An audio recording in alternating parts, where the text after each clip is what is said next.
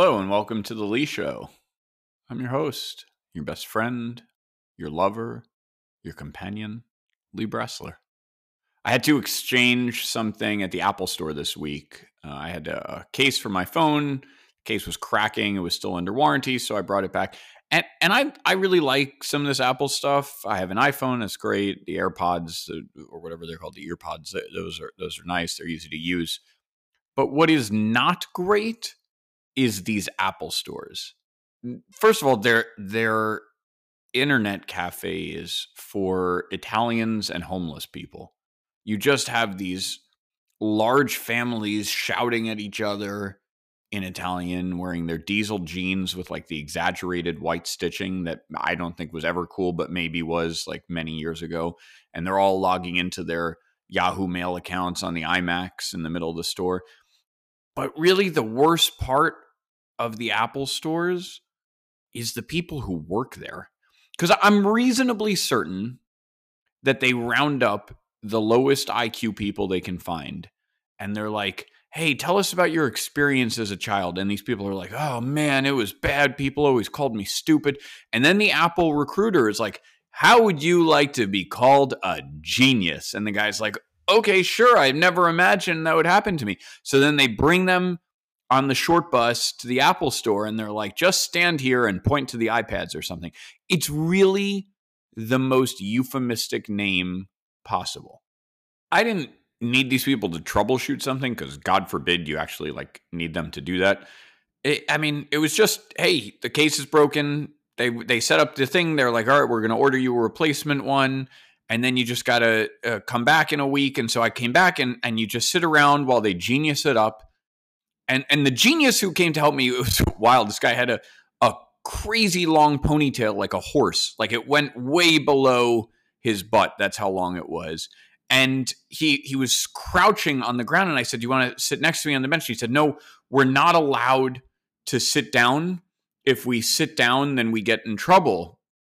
So this guy is just crouching there with his ponytail sort of dragging on the ground. Can you imagine how filthy that gets? And then he was like, "Oh, sorry, I know you got an email saying we had the replacement, but we can't find it, so come back next week." So lucky me, I get to go back and have more time with the geniuses. As long as we're talking about getting things fixed, the internet service broke at my apartment. And not only did it break, that same exact day, I got a bill from Time Warner or Spectrum or whatever it's called now that my service, my, my, my bill was going to be like $16 more per month. What kind of chutzpah is that? They just start raising your prices. They hope you won't notice. The entire thing is a scam. They provide no pricing transparency. They just bundle together a lot of junk you you you, you don't need. And they make it tedious and difficult to get any kind of support or help and then just keep raising prices and hope you won't notice. Isn't that what we fear from monopolies or, or duopolies? That this lack of competition leads to uncompetitive behavior.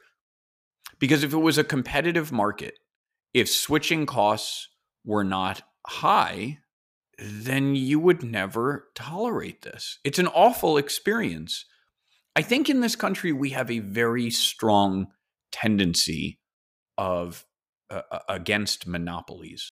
I get that. It's been a powerful thread in American society for a long time. And it's not just monopolies, it's anything and anyone that becomes too powerful. We don't like a company or a person becoming too powerful because it's a threat to the state and federal government because those people, those companies, they're not elected. And so we can't have something or someone that is more powerful than the government and doesn't have the will of the people. I get that. I think it's a great idea. But this spectrum, I mean, it's outrageous. Their, their, their product is awful. So I switched. So I reached out to uh, Verizon. My building has this Fios. They were like, yeah, we can cut your bill by 60 bucks a month. That's great. My internet service will be five times faster. That's also great. I scheduled the appointment. I called Spectrum to cancel my service. I, don't know if I'm alone in this, but when I have a service person coming to my house, the electrician, the cable guy, whatever, I'm nervous for like a week in advance of that, thinking about the inevitable scenario that I dread. What's going to happen when the cable guy asks to use the bathroom? I'm not even talking about the COVID risk that he's going to somehow spread germs, but just what happens? And what happens specifically when the cable guy says, I got to take a dump? Do I let him go in the bathroom in my apartment? Or do I say, oh, no, sorry, uh, you, you, can't use this one. You got to go to the, the basement or something. There's like a, a, a bathroom for the building employees. I get so much anxiety about this question plumbers, contractors, cable guys. And I've had this experience where they're like, I'm going to blow up your bathroom. Do you mind if I do it? And you're like, oh, God, what do I say? It's real. I don't want to be a dick, but also, I don't really want this guy taking a shit in my house. Anyways, the Verizon guy ended up showing up four hours late. I had an appointment for noon last Friday. He came at 4:30 p.m. That's not an auspicious start. And then he gets there and he goes, Oh man, this is going to be a big job. We can't do this today. Let's do it tomorrow. Are you kidding me? Anyways, he's like, All right, I'll have someone come back at 8 a.m. tomorrow, 8 a.m. sharp. Fine. But then that guy showed up late. He didn't even get here until 10:30. He got it done. I have Fios internet. I still don't know how the TV works, but but he got it done. And the internet is fast. Anyways, I need feedback from my listeners on this issue let me know when the when the, the cable guy asks to take a dump at your house, what do you say? While we're on the subject of monopolies, you know, the US Senate held hearings this week to discuss some of the garbage reporting in the Wall Street Journal about what's been called the Facebook files. And the premise of the reporting is that there is this whistleblower at Facebook who felt this overbearing moral need to leak some documents about what she claims are really bad things that Facebook is doing. Except that's just a narrative. And the reality is quite different. First, the documents that she leaked were widely available. These weren't secret files hidden in a safe somewhere. Second, she's not a whistleblower. She didn't reveal any illicit activity. That's just a title that is being bestowed upon her by the media to confer some sort of of of of, of, of virtue. And third of all, she didn't tell us anything we didn't already know. She offered no opinions that were not already in the mainstream press. She got attention for this precisely because her narrative confirms the nonsensical one that the New York Times wants you to hold. Why do you think that is? Because the press hates Facebook. Facebook is their greatest competitor. Social media allows anyone to share information. The news media no longer gets to act as gatekeepers. If anyone can publish anything and build a following, why do we need a subscription to the New York Times? They don't want to see the idiotic common folks challenge their stranglehold on information. And places like Substack and Twitter and Facebook, that's a threat. So, of course, the New York Times and the Wall Street Journal want to see Facebook regulated and distracted and attacked. Because destroying any other platform besides their own is just a form of self preservation for the media. If they can't produce good content, or they can't convince anyone to trust their work and pay attention to it, then at least they can try to gain some sort of regulatory advantage over their competitors. So then they find this former employee who will feed them something that supports this narrative and they run with it. But it was a very stupid narrative. The mainstream press has attacked Facebook for a long time. There was that Cambridge Analytica made up scandal if you read the New York Times, you would think that Mark Zuckerberg organized the protests on January 6th. They wrote this, this breathless piece with three bylines acting like the company is struggling with an internal revolt. One of the Wall Street Journal authors of the, the original piece about this appeared on Meet the Press last week dressed like Rambo with a headband on, as if he was giving a dispatch from a war zone. The Atlantic wrote a piece last week that said that Facebook is a hostile foreign power. So, what is it that this whistleblower supposedly blew the whistle on? The main subject concerns user safety, specifically for teenage girls. In summary, Facebook surveyed a group of teenagers, and some of those people said that Instagram made them feel worse about themselves because it made them compare themselves to their peers. That doesn't seem shocking to me. I mean, comparisons are hurtful. In in AA, I once heard someone say that it took him a long time to realize that he was comparing the way he feels on the inside to the way other people look on the outside. I do the same thing. It's really it's very hard. And so we assume that everyone else's life is great and we're the only ones who feel anxious and upset and depressed, but everybody does. It's universal. The Wall Street Journal reported that quote 32% of teenage girls said that when they felt bad about their bodies, Instagram made them feel worse. Sure, I mean, I guess that's not a huge surprise. I don't know why that's any different from thumbing through the beauty magazines, Teen Vogue or or Marie Claire or something, or watching movies and music videos and seeing some other people's lives glamorized.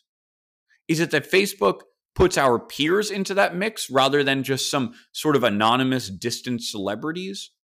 I don't know, but this is a good discussion to have. I think it's probably found on all corners of the internet, whether it's Snapchat, Instagram, Twitter, anywhere else that we see other people's lives and track our followers and track our power and influence. But that's where the research, which by the way, Facebook themselves commissioned this research, that's where the research ends. The reporters, the senators, they then jump to tell us that Facebook is making children kill themselves. The data does not support that. There's been this effort this week to to to frame the narrative as Instagram is big tobacco and it's that type of story. It's not. Cigarettes have killed many, countless thousands of people. Instagram has not. Mike Solana wrote this week in Pirate Wires. This is a great quote. Isolation, alienation, a struggle with identity. This is an entire genre of 1980s coming of age movies. Back in the 90s, I watched a lot of Buffy. In one episode, a teenage girl felt so unseen she literally turned invisible.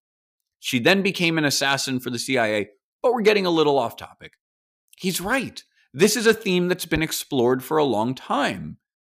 And when we dig into actual data, we see that teenage boys are four times more likely to kill themselves than teenage girls. But if we consider that point, it disrupts the narrative that the media wants you to believe about Facebook.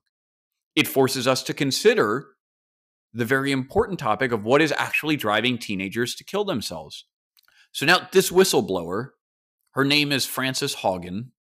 And I don't know the last time a whistleblower went public with a PR firm, a press contact, a full legal team, a book deal, and a Senate appearance, I'm skeptical of her motives. She's being hailed as stunning and brave. I think this is her effort to get 15 minutes of fame, to build her own influence. And forgive me for pointing out that she didn't say a single thing that was insightful or new or interesting or illicit. She's gotten this red carpet media tour because she supported the narrative that Facebook is responsible for misinformation and hate. These are just the things that the cultural elites always want to find someone to blame for. And so they give her this title, whistleblower, and aggrandize her. It doesn't mean anything. The consequence of this is just more regulation of speech and more censorship. That's the goal. Just as the media tried to stomp on Facebook after the 2016 election by alleging that the tech platforms were abetting Russian interference.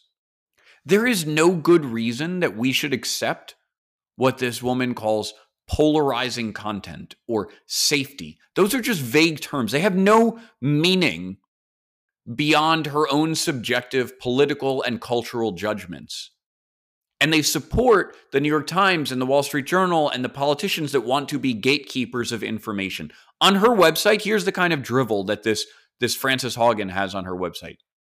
Quote, during her time at Facebook, Frances became increasingly alarmed by the choices the company makes, prioritizing their own profits over public safety and putting people's lives at risk.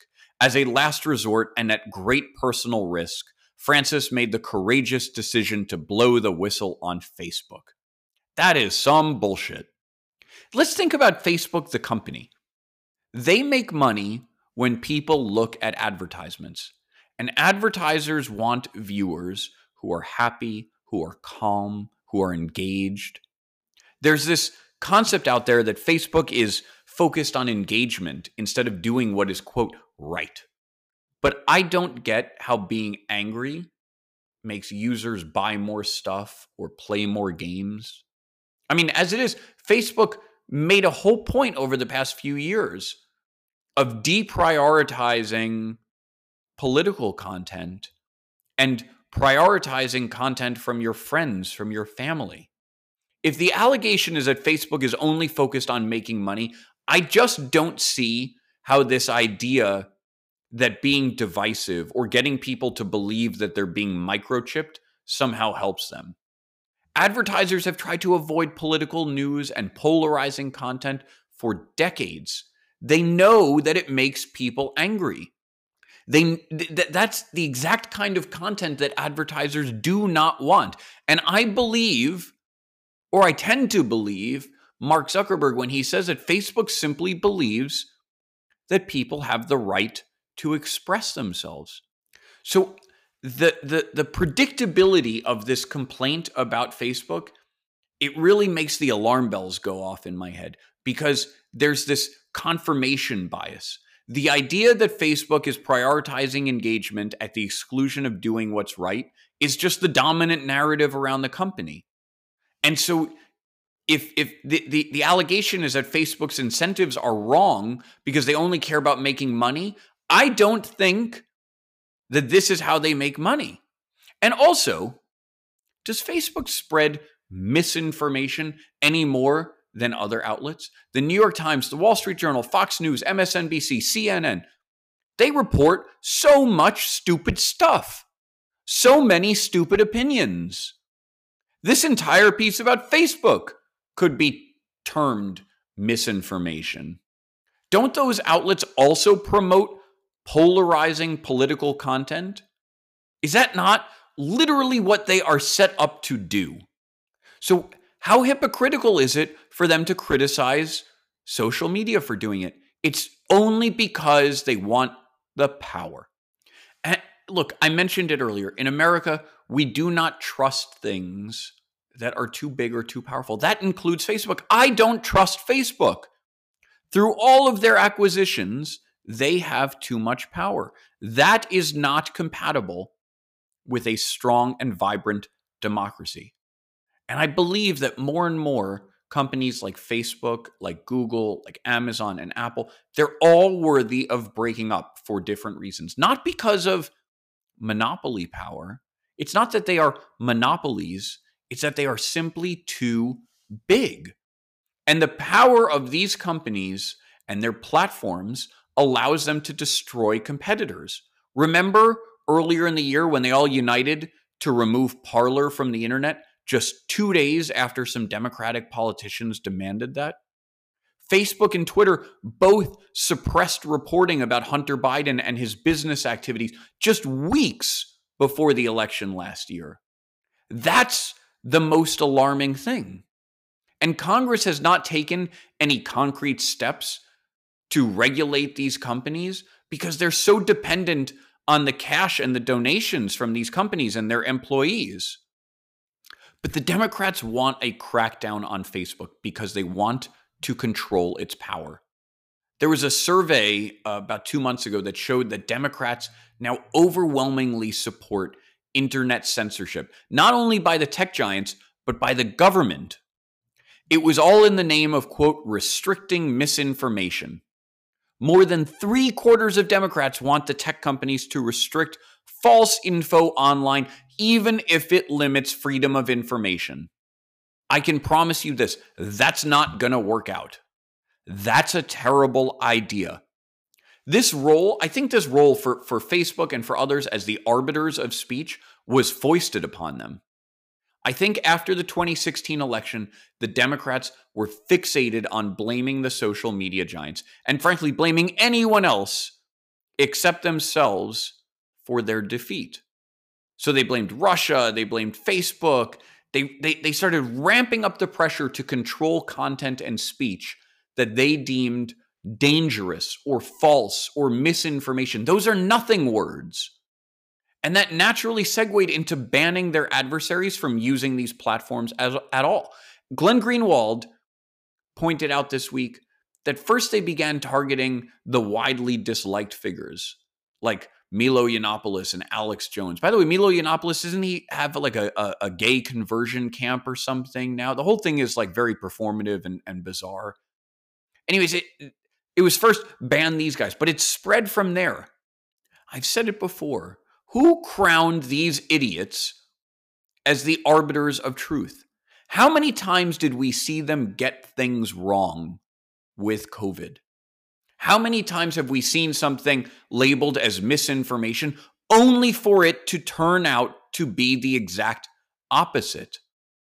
And so, this demand for censorship has found its hero in this Facebook whistleblower who stepped out of the shadows last week to pursue her 15 minutes of fame and her book deal. I don't think that Mark Zuckerberg or Facebook wants to be in the middle of deciding what is safe or accurate content. I think, speculatively, I think he much, much more closely aligns to a more libertarian strain of belief. But the politicians have forced this on him. Censor it or we will shut you down. It's the politicians and the broader mainstream media that are forcing this because they want the power to decide who can speak. They don't want platforms like Substack to exist because then the talented journalists, the ones who have something interesting and insightful to say and to report, whether it's Glenn Greenwald or Matt Taibbi or Bari Weiss or many, many others, they don't need the New York Times to stamp their approval on something.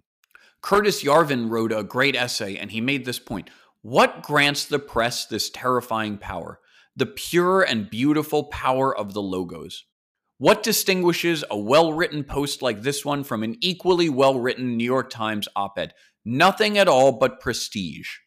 In normal times, every sane CEO will comply unhesitatingly with the slightest whim of the legitimate press, just as they will comply unhesitatingly with a court order. That's just how it is. To not call this power government is just playing with words. You know, in 1963, the Supreme Court issued a decision in the case of Bantam Books versus Sullivan. In that case, in, in the name of combating the obscene, indecent, and impure, the Rhode Island legislature instituted this commission that would notify bookstores whenever they determined that a book or a magazine that they were selling was, quote, objectionable. And they would request their cooperation by removing it and refusing to sell it any longer. Four book publishers sued. They said that this practice was a violation of the First Amendment, even though they weren't forced to censor, even though they were supposedly doing it voluntarily they were doing it under the threat of these advisory notices from the state. And that's precisely what Congress is doing with social media now. The government is making enough threats and applying enough pressure that the private companies have no choice but to censor speech. I don't know if we're at the legal line of that 1963 precedent. That remains to be determined. But it is clear to me that the politicians are trying to capture Facebook's power and use it for their own ends. They must be stopped. Thank you for listening.